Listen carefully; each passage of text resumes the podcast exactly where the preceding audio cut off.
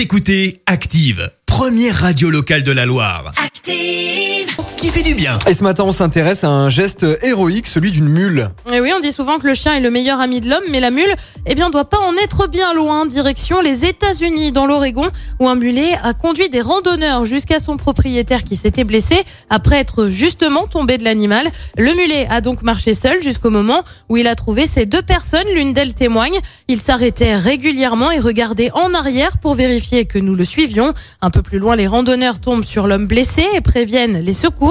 L'homme a depuis été pris en charge en état de choc. Le mulet, lui, est reparti sur le sentier et n'a pas été retrouvé. Des groupes équestres locaux se sont lancés à sa recherche.